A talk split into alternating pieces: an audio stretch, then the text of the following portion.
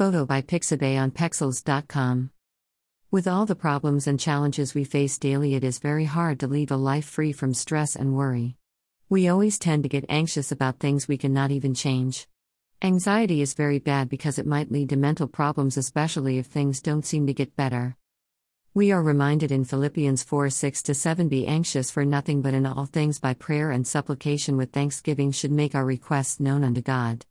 And the peace of God which passes all understanding will guard your hearts and minds in Christ Jesus.